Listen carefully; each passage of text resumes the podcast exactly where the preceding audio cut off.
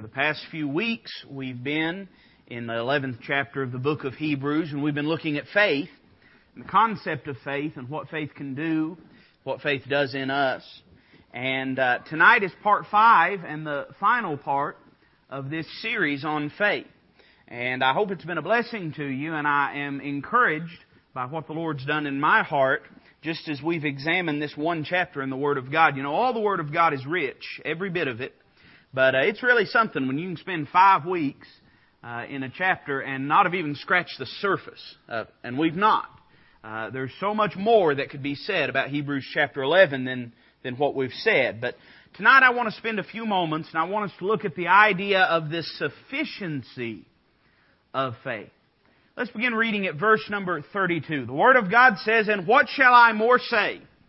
For the time would fail me to tell of Gideon and of Barak and of Samson and of Jephthah, of David also and Samuel and of the prophets, who through faith subdued kingdoms, wrought righteousness, obtained promises, stopped the mouths of lions, quenched the violence of fire, escaped the edge of the sword, out of weakness were made strong, waxed valiant in fight, turned to flight the armies of the aliens. Women received their dead raised to life again. And others were tortured, not accepting deliverance, that they might obtain a better resurrection. And others had trial of cruel mockings and scourgings, yea, moreover of bonds and imprisonment. They were stoned, they were sawn asunder, they were tempted, were slain with the sword. They wandered about in sheepskins and goatskins, being destitute, afflicted, tormented, of whom the world was not worthy. They wandered in deserts and in mountains and in dens and caves of the earth. And these all, having obtained a good report through faith, received not the promise. God having provided some better thing for us, that they without us should not be made perfect. Let's pray together. Lord, thank you for this day. Thank you for this time that you've given us. Thank you for your precious word, Lord. Thank you for your patience with us, your long sufferingness towards us. I pray that you would accomplish your will in our lives tonight. And Father, that you give me the words that I need to preach. Lord, help me to say everything you'd have me to say. Help me not to say anything that wouldn't bring you glory tonight. Father, we'll be sure to thank you. We love you, Lord, and we ask all this in Christ's name. Amen. Now, as we have examined Hebrews chapter 11, we've seen faith in the life of Abel and, and Enoch and Noah and Abraham and Sarah and Isaac and Jacob and Joseph and Moses and the children of Israel and Joshua and even on the part of Rahab the harlot. But as we come down to the closing verses of Hebrews chapter 11, there is a very distinct theological shift that takes place. Because as the Hebrews writer is summing up chapter number 11. He's given example after example, and we'll touch on a few of them here in a moment. But he then begins to sum up and wrap up all these truths and give them to us in a truth that is going to change our lives. Now, as you look in chapter number 12, I know we're not studying chapter 12 tonight, but I can't help but say a word about this while we're here. You know, I found this. You, if you'll just preach the Word of God, eventually you'll come around to saying everything. Amen? Everything that needs to be said, you'll come around to saying it. But then when you come around to saying it, you better say it because it might be a while before you come back around there again. And so in chapter 12, uh, this verse is very familiar. The Bible says, Wherefore, seeing we also are compassed about with so great a cloud of witnesses. Now, what does that mean where he says, seeing we also are compassed about with so great a cloud of witnesses? Well, we understand from that word also that there is a parallel being drawn to us in this day of grace that we live in and those that were in the Old Testament. They have been the topic and the subject that the Hebrew writer has been dealing with. And so what it's telling us is that if they were able, as Abraham did, to sojourn in a land that was not theirs, to have a testimony in a wicked world that hated them, that despised them, uh, that saw them asunder, that stoned them, uh, that pierced them, ran them through with a sword, that cast them out to wander in the desert and in the wilderness, if they in that day and that dispensation could by faith stand, then surely you and I in this day of grace can by faith stand for the Lord Jesus Christ. Now I say that because I think there's been a lot of misunderstanding about that in Hebrews chapter 12, and, and I'm not here to fuss at you or, or, or gripe at you, but uh, there's a lot of folks like to think that that means heaven's like a big fishbowl and everybody's looking down at us. Now you say, preacher, why do you have a problem with it? Well, I, I, I've got a problem with it because it's not true. And we need to understand the Word of God. It's not that, if you want to believe that, I, it doesn't really bother me, other than in as much as it's not true. And I believe we're helped when we believe what the Bible teaches, not just what we want to believe the Bible teaches. And so the clear context of Hebrews chapter 11 provides that truth for us. But now in the verses that we've read, we have basically three themes that are set before us. Now remember, we're thinking of the sufficiency of faith. Uh, I, I, think it's really summed up in what the, the writer says there in verse number 32 when he says, And what shall I more say? For the time would fail me to tell of. In other words, he's saying, if I wanted to sit down and write every instance where faith has impacted this world and the lives of those that live within it, time would literally fail me to do so. Certainly in this short sermon tonight, we don't have time to touch on all of them. But even the Hebrew writer is saying, I've run out of time. I mean, that, that's, if there's ever a time when you see the preacher shining through uh, in the writings of the Apostle Paul, I think it's right here because he's saying, now listen, I got one more point. That's what he's saying, you know. He's saying, this is my last point. I promise you, just one more. He's saying the time would fail me to say all that I want to say. Let me say that we'll never run into a situation that faith is not sufficient for.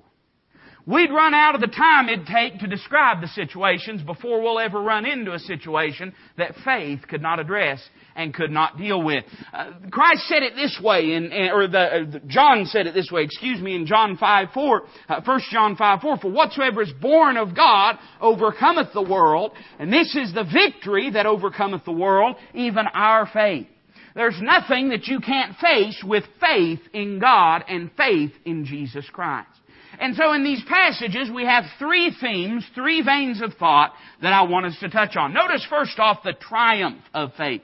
Now there are a lot of illustrations and examples given in these verses, but they basically divide themselves into two categories. There's a category about, about what faith can accomplish, what faith can do, what faith is, enables us to do and to bear, and then there is what faith can see us through. And the first couple verses deal with the triumph of faith. What does faith have the ability to accomplish? Well, first off, look at those names that are given. He says to tell of Gideon. My, how, how, how we could preach on Gideon and the life of Gideon. Here Gideon is this uh, simple and scared man uh, hiding as he threshes his wheat so the Midianites won't come and take it from him. And when the Lord comes and speaks to him, he says, Thou mighty man of valor. That's how the Lord addressed Gideon. And Gideon did this. Who? Say what? He said, No, Lord, you must be mistaken. Here I am hiding and threshing wheat. I, I mean, that's like, you know, you ever see people, I'm sure you've seen them do this. Uh, they, they pull up to the ATM and they get some money out and then they go up and park like 200 feet away to count it. You ever seen them do that? That's what Gideon's doing with his wheat. He's threshing it and he's hiding so that the Midianites won't come and take it. But you see, by faith, he was able to become that which he wasn't by nature. And God was able to do something in him that was unnatural through faith if he would believe what God said about him and what God said about his circumstances and trust the promise and perspective of God, then something great could happen, and it did happen. It says Barak, and we know Barak from the book of Judges. Uh, it says Samson. We wouldn't think of Samson really as being a, a person and pillar of faith. Uh, but uh, you try and kill that many Philistines with the jawbone of a donkey. It'll take a little faith to do that. Certainly Samson did some great things in his life. I'm puzzled by this next one of Jephthah. We don't know a lot about Jephthah, except that Jephthah, uh, Jephthah, it takes a little while. I'm just going to say Jethro, because that sounds better, right? Jephthah made a vow concerning his daughter that if the Lord gave him a victory, uh, that he would uh, sacrifice whatever first stepped out of his house to meet him when he got back home. And the first thing that did was his daughter. And the Bible says that Jephthah performed that vow. Now, I don't understand everything the way God understands it, and thank the Lord that I that that's not how dumb God is that I could understand everything uh, that He understands about it. But in some way, God looked at Jephthah either in that narrative or another narrative and saw faith. Now, I don't know if it's because he believed that God would not ask of him anything that was not in his best interest to give or why, but Jephthah is mentioned. Certainly he did pay a steep price. David, in the life of David, David's life begins with faith. I mean, the first time we find David, he's out in the field, uh, you know, of the sons of Jesse, and, and he, he's such a runt, and he's so scrawny, uh, that Jesse doesn't even think to go get him from the field when Samuel is anointing someone to be the king over Israel. And then Samuel says this, that the Lord looks not on the outward appearance, but on the heart. Now that's faith right there. Because you and I, we can't look on the heart. So we have to believe what God says about the heart. And so they trusted God and believed God, and David believed God. By faith he slew the giant. By faith he slew many nations. And we could go on and on about the life of David. And then Samuel. I, I think Samuel's a pretty interesting Bible character. You know, Samuel, uh, he, he's sort of the last judge and, and the first prophet as, as we think of a prophet as a national office uh, in Israel. And, uh, you know, Samuel, we really don't know a lot about Samuel doing any great and mighty miracles, but his was a life of faith. And uh, he says this about his life when he comes down to the end of it. He says, I've not taken anything from anyone's hand. I've not defrauded anyone. And he's giving this address to the nation of Israel. He said, if there's anybody in this nation that can step forward and say that Samuel has taken anything or robbed anything from you or gotten anything by ill gain or by uh, unfair advantage, then step forward. Nobody can step forward. Let me say that it does take faith to be faithful. I fear that sometimes we're not faithful because we lack faith. And so certainly I think that Samuel is a fitting example of faith. And then we have this category of the prophets is mentioned. And so all these examples are noted. These are things that, that God didn't have time for in the 11th chapter of the book of Hebrews. And he says time would fail me. But then look at the deeds and actions that they did. We see the accomplishments, not just the examples, but the accomplishments of faith. I think this is interesting. Who through faith subdued kingdoms, wrought righteousness, obtained promises. Now all three of those things took faith for the men that did them to do that. We could go through all of the examples in the Old Testament and we could, we, we could comb the pages of God's holy word and find example after example of times when kingdoms were subdued by faith. But can I give you one that's already been touched on uh, in, in Hebrews chapter 11 and that's the walled city of Jericho.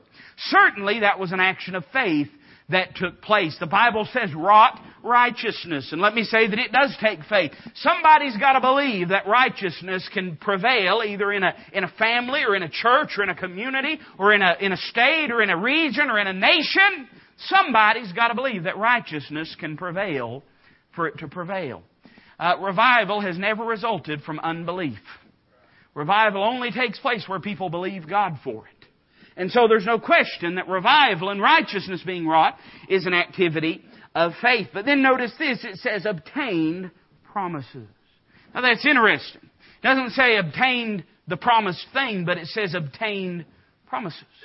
You'd be amazed how many promises God's made you in His Word that you're unaware of.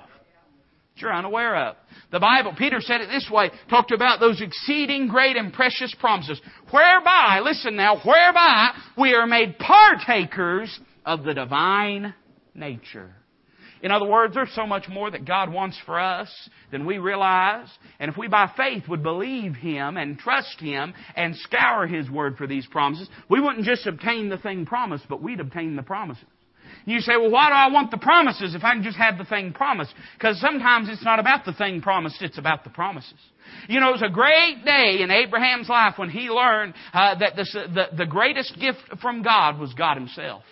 When he learned to love the giver instead of the gift. Well, you'd be amazed what a promise will do you in, in nights of darkness and despair and discouragement. Sometimes it's about exercising that faith. So we see the accomplishments of faith. But then notice the escaping of faith.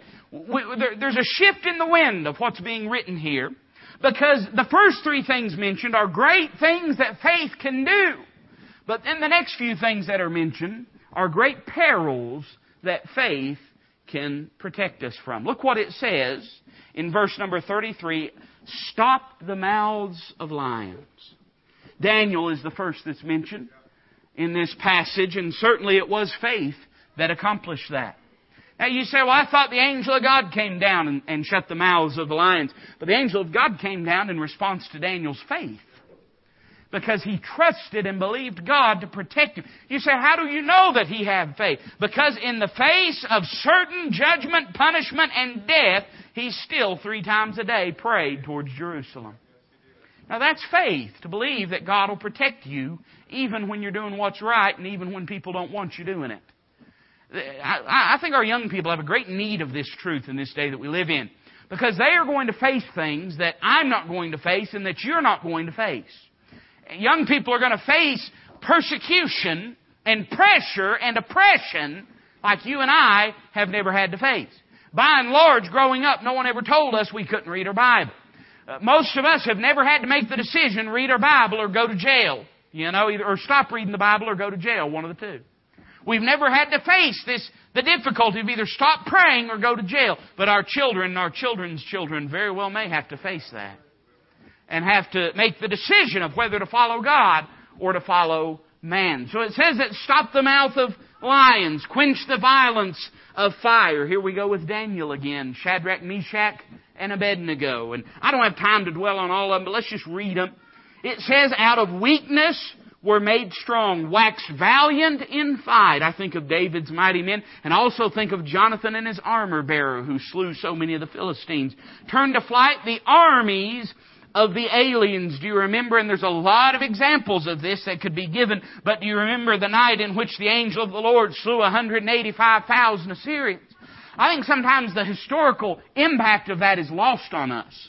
I mean, you realize the Assyrians were the most powerful uh, nation and empire. I mean, they were a world empire at that time, and they were bloodthirsty, and they were a military machine. And here stands the little uh, nation of Judah and the little walled city of Jerusalem, and there's no chance that they're going to survive. But in that night, the angel of the Lord showed up and smote enough Assyrians that that great uh, lion of Nineveh had to turn and flee back to his den. That's a remarkable thing. And that was accomplished by faith. You say, how was it accomplished by faith? Well, when Rabshakeh sent the letter intimidating Hezekiah, Hezekiah took that letter and laid it before God, and he sort of said, Lord, what are you going to do about this? It's your people, it's your nation, it's your covenant. God answer in response to your sovereign nature. Faith accomplished this. It says in verse number 35, women receive their dead raised to life again. There's no greater enemy that any human being has than that of death. That of death. Death is a universal principle. Whoever you are, unless the Lord comes back first, you're going to die one day. I'm going to die one day. Death is the undefeatable foe. And yet we find in the Word of God that even that great enemy that was unassailable and undefeatable was defeated by faith probably the Hebrews writer is talking about the widow of Zarephath and her son, but there's a hundred examples of it in the Word of God of times when death was overcome because people believed God. You say, preacher, does that mean that the Lord's going to raise my loved one from the dead? No, but He'll do a far greater miracle than that. He might raise your living loved one from the dead, the deadness of their sin and trespasses. And He has the ability to do that. And faith has the ability to do that if we'll put our faith in the Lord. So we see the triumph of faith, some things that faith can accomplish. But then I want you to notice the toughness of faith. Uh, there's probably a classier word I could have used, but, but I like that, the toughness of faith.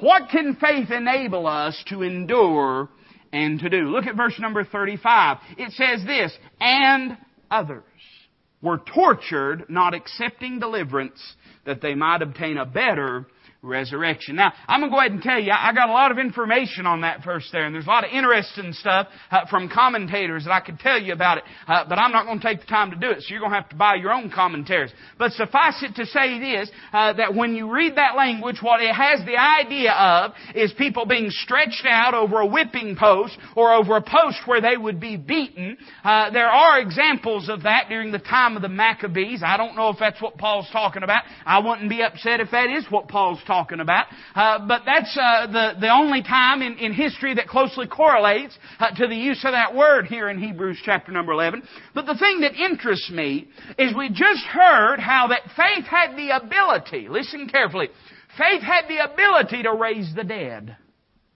And then here in this passage, we find that faith has the ability to meet death. Look what it says again. Others were tortured, not accepting deliverance, that they might obtain, now this is interesting, a better resurrection. Now I don't know about you, and we'll talk about it here in a moment, but usually if I use the word better, I've got two things that I'm comparing. For instance, I might say, uh, you know, this is better than, I don't know, I, I, I run off half church saying that, but, but, but, you know, you might say, well, a Chevy is better than a Ford, or a, a Ford is better than a Chevy. I don't know. If you want to fist fight about it, go ahead. I, I bought a Subaru, amen, and, and, and, and, I, and, I, and it hadn't worked out great. So, I mean, I'm not into that fight. I'm just saying, usually you're comparing two different things. So what is the Hebrew writer comparing the spiritual resurrection to? Well, it's found in the language they're not accepting deliverance. And it's being symbolic, saying here these people were being tortured and being faced with death, not accepting deliverance. In other words, kind of like during the Inquisition and times like that, when people would say, just renounce your faith, just renounce salvation by grace, just renounce this, and they had the opportunity, here they are headed for death, and it would have been like a resurrection if they had just renounced their faith and denied the Lord Jesus Christ. But by faith, they didn't accept deliverance. Why? Because they believed in a better resurrection.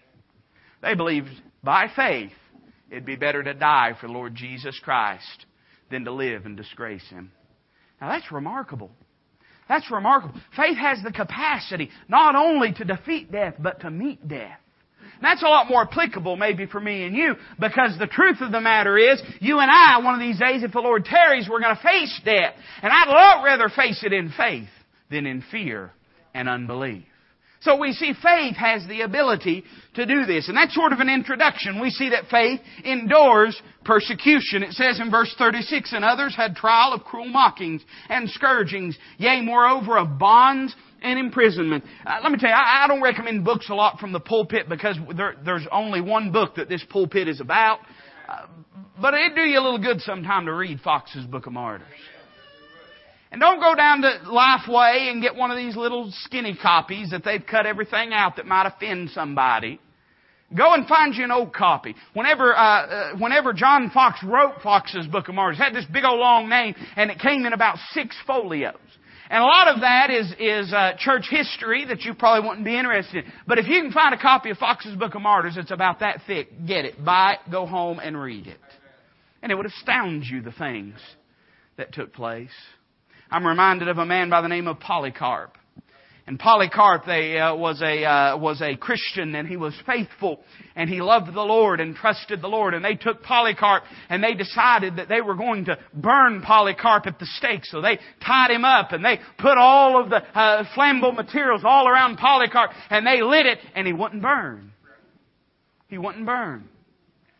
And there he was, tied up, singing and praising God, and he wouldn't burn, and they had to figure something out. So they came and they took spears and they thrust through him, trying to kill him, and he wouldn't die.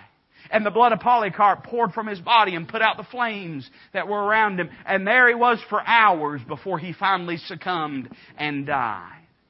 It would astound you the thing. We have it easy, friend. Oh my, do we have it easy. Maybe that's why our faith is so weak in this day that we live in is because of how easy that we've got it. I mean, maybe that, maybe that's why people aren't as genuine. There used to be a time when it meant something to say you were a Christian.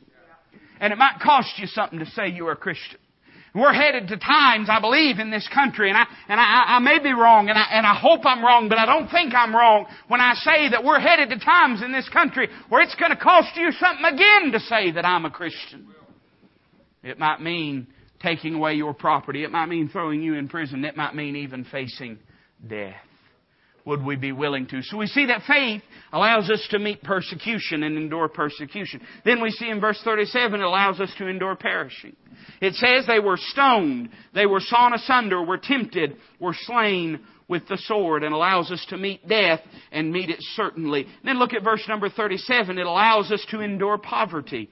It says at the end of verse number 37, they wandered about in sheepskins and goatskins, being destitute, afflicted, tormented, of whom the world was not worthy. They wandered in deserts and in mountains and in dens and caves of the earth. And they did it by faith.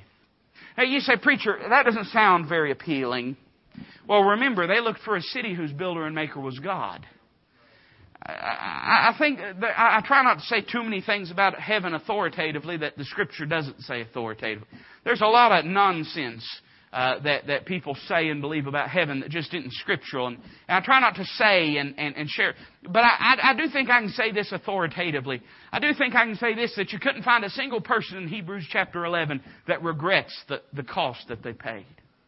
If you could talk to them today, I don't think you'd find a, a single one that would say, I paid too great a price. I suffered too great a loss. I endured too great of affliction. If you could see them now, and I think that's what Paul's saying. He's saying in this passage, they endured all this and they endured it by faith because they were looking for a city whose builder and maker is God, which hath foundations. And oh, if you could see them now, you'd see the glow on their face and the joy in their eyes as they're seated around the throne of the Lamb slain from the foundation of the world, and they don't regret a thing that they did. By faith they did this because they looked for something that the physical eye cannot see. They looked for something that human intuition cannot sense. They looked for something uh, that human understanding cannot fathom. And they did it by faith, by believing and trusting God. So we see the toughness of faith. Then I want you to notice this in closing. Look at the next few verses. Verse number 39. The Bible says this, And all these, having obtained a good report through faith, receive not the promise, God having provided some better thing for us, that they without us should not be made perfect. We see the triumph of faith and the toughness of faith, but in this little ensemble of verses, we see the transition of faith. Now remember, we're talking about Old Testament saints, but Paul's not writing to Old Testament saints. Paul's writing to New Testament saints.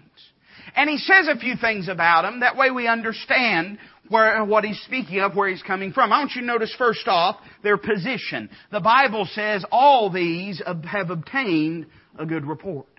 Paul doesn't want it thought for even a moment that these in the Old Testament had some sort of lesser salvation because they did not. I understand, and we could sit and talk about uh, paradise and captivity, cap- and I'm aware of that, and, and we may say a word about it in a second. But don't think for one moment that the salvation of Old Testament saints cost anything less than the salvation of New Testament saints. Uh, I, I know that uh, folks don't like the idea of looking towards the cross or back to the cross, but I think that's sort of juvenile language because God's outside of time and He inhabits all time. And Christ was the lamb slain from the foundation of the world. And so there's no question, regardless of what, how much light Old Testament saints had, regardless of how much they understood, there's no question that the good report that these saints had was the result of the finished work of Calvary. And Paul says these obtained a good report. God looked at them and said something good about them. I think he's saying more than just that God commended them. Because we're only people of faith. Faith cometh by hearing, and hearing by the Word of God. And so evidently they had heard from God, and God approved of their life. And what I believe the Hebrews writer is saying is that these Old Testament saints, they died, but they died in the Lord, to use simplified language. So we see their position, but then I want you to notice our privilege. He says, and all these, and these all, having obtained a good report through faith, receive not the promise. Now, what does it mean when it says received not the promise? It means they didn't receive that which all the promises of God were culminating towards, and that was the Messiah. Not a single person that's mentioned here in the Old Testament saw the Messiah, at least in his earthly body and in his office as a Messiah. They were promised the Messiah, but they did not receive, they did not see the Messiah. They died in faith, even having not seen Him. Now what about those of us that know that He's come, that know that He's died? We're on the other side of Calvary. What about those of us uh, that have a completed Bible? That's what Paul's trying to say. He's saying if faith could sustain them, then faith can sustain you and I. They, they didn't have all these things, and now me and you, we do have all these things. It says in the next verse, verse 40, God having provided some better thing for us. Now, what better thing is he talking about? Well, I got to looking and, and I, you know, it stuck in my mind as I read that. I, I thought, boy, that's interesting use of the word better. If we're going to understand what God means by this, we need to understand what better means and, and, and what kind of better things that God has provided. There's no greater place to find a commentary on your Bible than in your Bible. And so as I look through the book of Hebrews, wouldn't you know it, that the, the book of Hebrews has the word better 13 times. 12 other times than what we've read in this verse, the word better is used. Well, you can go through and you can find some of them just have a little bit of context to them and, and, and they're not dealing with anything of great theological import. But as I went through, I found seven things that are mentioned in the book of Hebrews that you and I in this day of grace have that was better than the Old Testament saints had in the day uh, that they lived in and in the dispensation of law. And I want you to follow with me. It'll just take us a moment. Look back at chapter number one of the book of Hebrews. Chapter number one of the book of Hebrews. I want you to look beginning in verse number one. The Bible says, God, who at sundry times and in divers manners spake in time past unto the fathers by the prophets, hath in these last days spoken unto us by His Son whom he hath appointed heir of all things, by whom also he made the worlds, who being the brightness of his glory and the express image of his person, and upholding all things by the power, word of his power, when he had by himself purged our sins, sat down on the right hand of the majesty on high, being made so much better than the angels as he hath by inheritance obtained a more excellent name than they. Let me say that in this day of grace that we live in, we have a better witness than they have. God at sundry times and in divers manners spake by the prophets.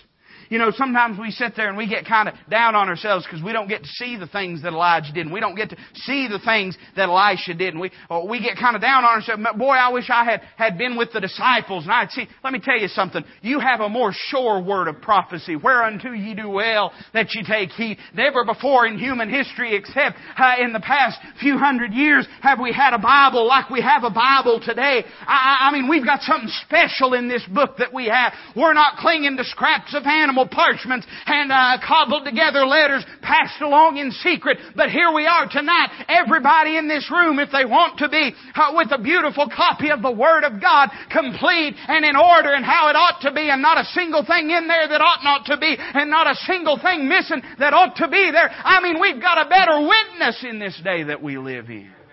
We've got a better witness. But then I want you to notice the second thing. We've got a better witness, but turn over to chapter number seven we see a better witness, but, and I'm going to read a few verses here in chapter 7 because I think it's worth reading. Amen. But look at beginning in verse number 1. The Bible says this, for this Melchizedek, now, most of you know who Melchizedek is in Genesis chapter 14. Most of you are familiar with that. Uh, Melchizedek was the, uh, the king of Salem and the king of peace, the king of righteousness, kind of a mysterious figure in the Old Testament. He just appears on the scene after the destruction of the armies at the Vale of Siddim and after Abraham uh, takes back uh, his nephew Lot. Abraham goes, and listen to what it says. For this Melchizedek, king of Salem, priest of the Most High God, who met Abraham returning from the slaughter of the kings and blessed him, to whom also Abraham gave a tenth part of all. First being by interpretation King of righteousness, and after that also King of Salem, which is King of peace, without father, without mother, without descent, having neither beginning of days nor end of life, but uh, made like unto the Son of God, abideth a priest continually. Now consider how great this man was, unto whom even the patriarch Abraham gave the tenth of the spoils. And verily, they that are the sons of Levi, who receive the office of the priesthood, have a commandment to take tithes of the people according to the law, that is, of their brethren, though they come out of the loins of Abraham. But he whose descent is not counted from them received tithes of Abraham and blessed him that had the promises. And without contradiction, the less is blessed of the better. I think we've got a better witness, but I think we've got a better priesthood. The Hebrews writer is saying, hey, listen, if you want to find out if Christ is a better priest, well, he's a priest after the order of Melchizedek. And Melchizedek, Abraham paid tithes to Melchizedek. And Levi, he was still in the loins of his daddy, uh, Abraham at that time, or of his granddaddy, or of his great granddaddy. I don't have the chronology worked out right now but he was a descendant of Abraham, and everybody was supposed to pay tithes to the Levites, but here the Levites are paying tithes to Melchizedek, and Christ is pictured by Melchizedek. And so we have a better priesthood. We have a superlative. Our priest is higher ranking than any other priest. I know we say he's the King of Kings and Lord of Lords, and I believe that, but I think he's also the priest of priests. We have a better priesthood than they have. You and I, we don't have to go through anyone to get to God other than the Lord Jesus Christ. We, we, we have, I believe in the individual priesthood of the believer. And you know why I believe in the individual priesthood of the believer? Because I think the great high priest of our profession uh, dwells within the individual believer. And so we have the capacity to go before God. So we have a better priesthood. Look down in, uh, in chapter, in verse number 19 of chapter 7. The Bible says this, For the law made nothing perfect, but the bringing in of a better hope did, by the which we draw nigh unto God. I think we've got a better hope than they had in the Old Testament. I think we've got a better hope than, than they had in the Old Testament. You say, why is that, preacher? Well, because in the Old Testament, uh, the hope that's being talked about is the hope that the law gave. And the hope that the law gave was just that you could live your life, do your best to not make God angry, do your best to not offend God. The law, by the works of the law shall no flesh be justified. Try to be the best Jew that you could. Uh, but if you messed up and if the nation messed up and uh, broke that covenant promise and relationship with God, then God was going to chastise you. But you and I, we don't live under fear of that in this day that we live in. The hope that we have is not the hope of a kept law. The hope hope that we have is the hope of a coming Lord, that Jesus Christ is returning and He's going to change this vile body to be made like unto His glorious body. And this sin nature will be washed away and done away with and banished and abolished forever. That's the blessed hope that we have in the day that we live in. We have a better hope. I want you to look at another thing. I told you I had seven, so don't be surprised. Look at verse 22. The Bible says, by so much was Jesus made a surety of a better testament. I think we have a better testament. Can I use this word? We have a better will. That's what a testament is. The Bible says that a testament is of no effect while the testator liveth. A testament is a will. And I believe we have a better testament than they had in the Old Testament. I think we've got more in Jesus Christ than the Jews have in Abraham. I, you say, well, preacher, I don't know. I mean, it seems like you'd want to be a Jew and the elect and, and part of God's covenant. Pro- I understand that. Let me say, as a Gentile, we're included in that covenant if we have put our faith in the Lord Jesus Christ. But let me say this. We've got a lot better promises than a plot of land in the Middle East. We, have got a lot better. I mean, listen, we, the Bible says that we are heirs of God and joint heirs with Jesus Christ. Everything that belongs to Him belongs to us because He has died in our place. And we through His death have entered into the riches and glory of His inheritance. And we have an inheritance, Peter says, that is incorruptible and fadeth not away. I think we've got a better will than they had. Look at another thing. Uh, look at verse number six of chapter eight. You're probably, if you've got a Scofield Bible, it's on the same page. Verse number six says this, But now hath he obtained a more excellent ministry, uh, by how much also he is the mediator of a better covenant which was established upon better promises. Now I could have dealt with both of them separately, but I, but I'm not going to because time won't let me tonight. I mean, I'm like the Hebrews, right? Time would fail me, amen. But but I see in this passage that we have a better covenant than they had in the Old Testament. The covenant that they had in the Old Testament was that if they obeyed God, God would be their God and they could be His people. But the testament and the covenant that we have in the New Testament, God said, I'll write my law upon their hearts. I'll call people that were not a people shall be called a people. People that did not know me are gonna know me. I mean, hey, the Jews may have entered into a covenant relationship, but you and I, we were brought into a covenant. We had no business in that covenant relationship. We had no, as a Gentile, we had no business uh, knowing the God of heaven, uh, but a greater covenant than the law has been given, and it's the covenant of grace. Not of works, lest any man should boast but a covenant of grace. I'm thankful my salvation is based upon the grace of God, nothing else. Then notice this, verse number 23 of chapter 9. Look what it says. I like this one. I, I, I got to be careful or else I'll just stay here and we'll be here all night. But it says, It was therefore necessary that the patterns of things in the heavens should be purified with these, but the heavenly things themselves with better sacrifices than these. The context is speaking about the uh, uh, the red heifer of the Old Testament and the offering of the red heifer and how that they would take those ashes after they had uh, killed the red heifer and they they would put it in water in in the laver and that would be used to purify things. And and it's talking about uh, that red heifer. It's also talking about the covenant that God made with the nation of Israel when, when Moses took uh, blood and dipped it in hyssop and uh, sprinkled it uh, upon the nation of Israel and upon the book of the law. Uh, but what it says is this, that the, the, the earthly things that Moses sprinkled were but a shadow and a type of the heavenly things. And so the heavenly things, meaning the throne room and presence and place of God, it had to be purified with better sacrifices than the earthly things. The blood that was applied up there had to be greater than the blood that was applied down here. And so God gave a better sacrifice. I'm thankful that this man, after that he had made one offering for sin, sat down on the right hand of the throne of God forever and expecting till his enemies be made his footstool. I'm glad he's not on the cross like some would have us to believe. He's come off the cross. He doesn't have to be on the cross. He doesn't have to go back to the cross. What he did on Calvary, finished it, completed it, perfected it, now and through all eternity. You and I, we're not like the Old Testament worshippers that year after year continually had to come there and uh, those sacrifices could not make the comers thereunto perfect or they would have ceased to offer. You and I, I don't know about you, you may have sheep raising in your backyard, but I don't have any raising here at the church right now. Amen. If I did, it'd be for leg of lamb, not for sacrifice. There's no need for that because there's already been a sacrifice made. Then notice finally a seventh thing. Look what it says in chapter 11 where we began. Look down at verse number 16.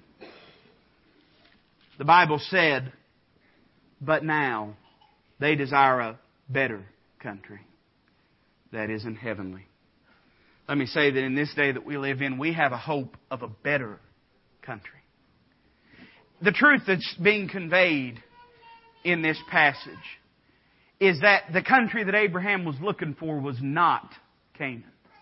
He found Canaan, but he kept sojourning.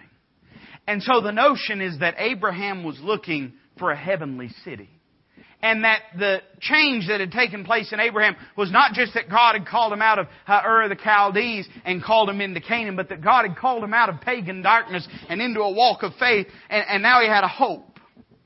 But let me say that for you and I, we can see more clearly now that city that descends from the heavens, that's going to be seated down upon Mount Zion, that's called the New Jerusalem, from which the river of life will throw, flow out of the throne of God. Where the uh, tree of life will be planted on either side of a street of gold and it'll give forth its fruit every single month out of the year. Where there's no need for any sun or any moon or any stars because the Lamb is the light of that city. Where no evildoer, no idolatrous, no wickedness, no whoremongers, no dogs can come into that city. Oh, we're looking for a better city than Abraham looked for.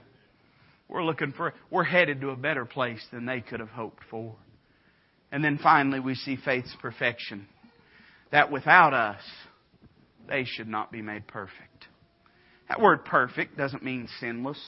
You've been in church any amount of time, you've heard a preacher say that before. But what it means is complete. And what the Lord's trying to say here is this. Something think about it.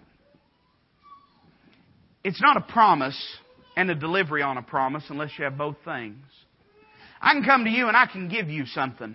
But if I give you something, I've given you a gift. I've not given you something in response to a promise. You gotta have a promise to get an answer to a promise. By the same token, if I don't give you a gift, all I give you is a promise, that promise is incomplete. They both must be there. And so the Hebrew writer is saying this. In the Old Testament, they have promises. In the New Testament, we have the promised one. Remember what Paul said? Said, all the promises of God in Jesus Christ are yea and amen. You know what that means? You know what yea means? It means yes. And you know what amen means, don't you? It means let it be so. In other words, in Jesus Christ we have the promise and the promised thing.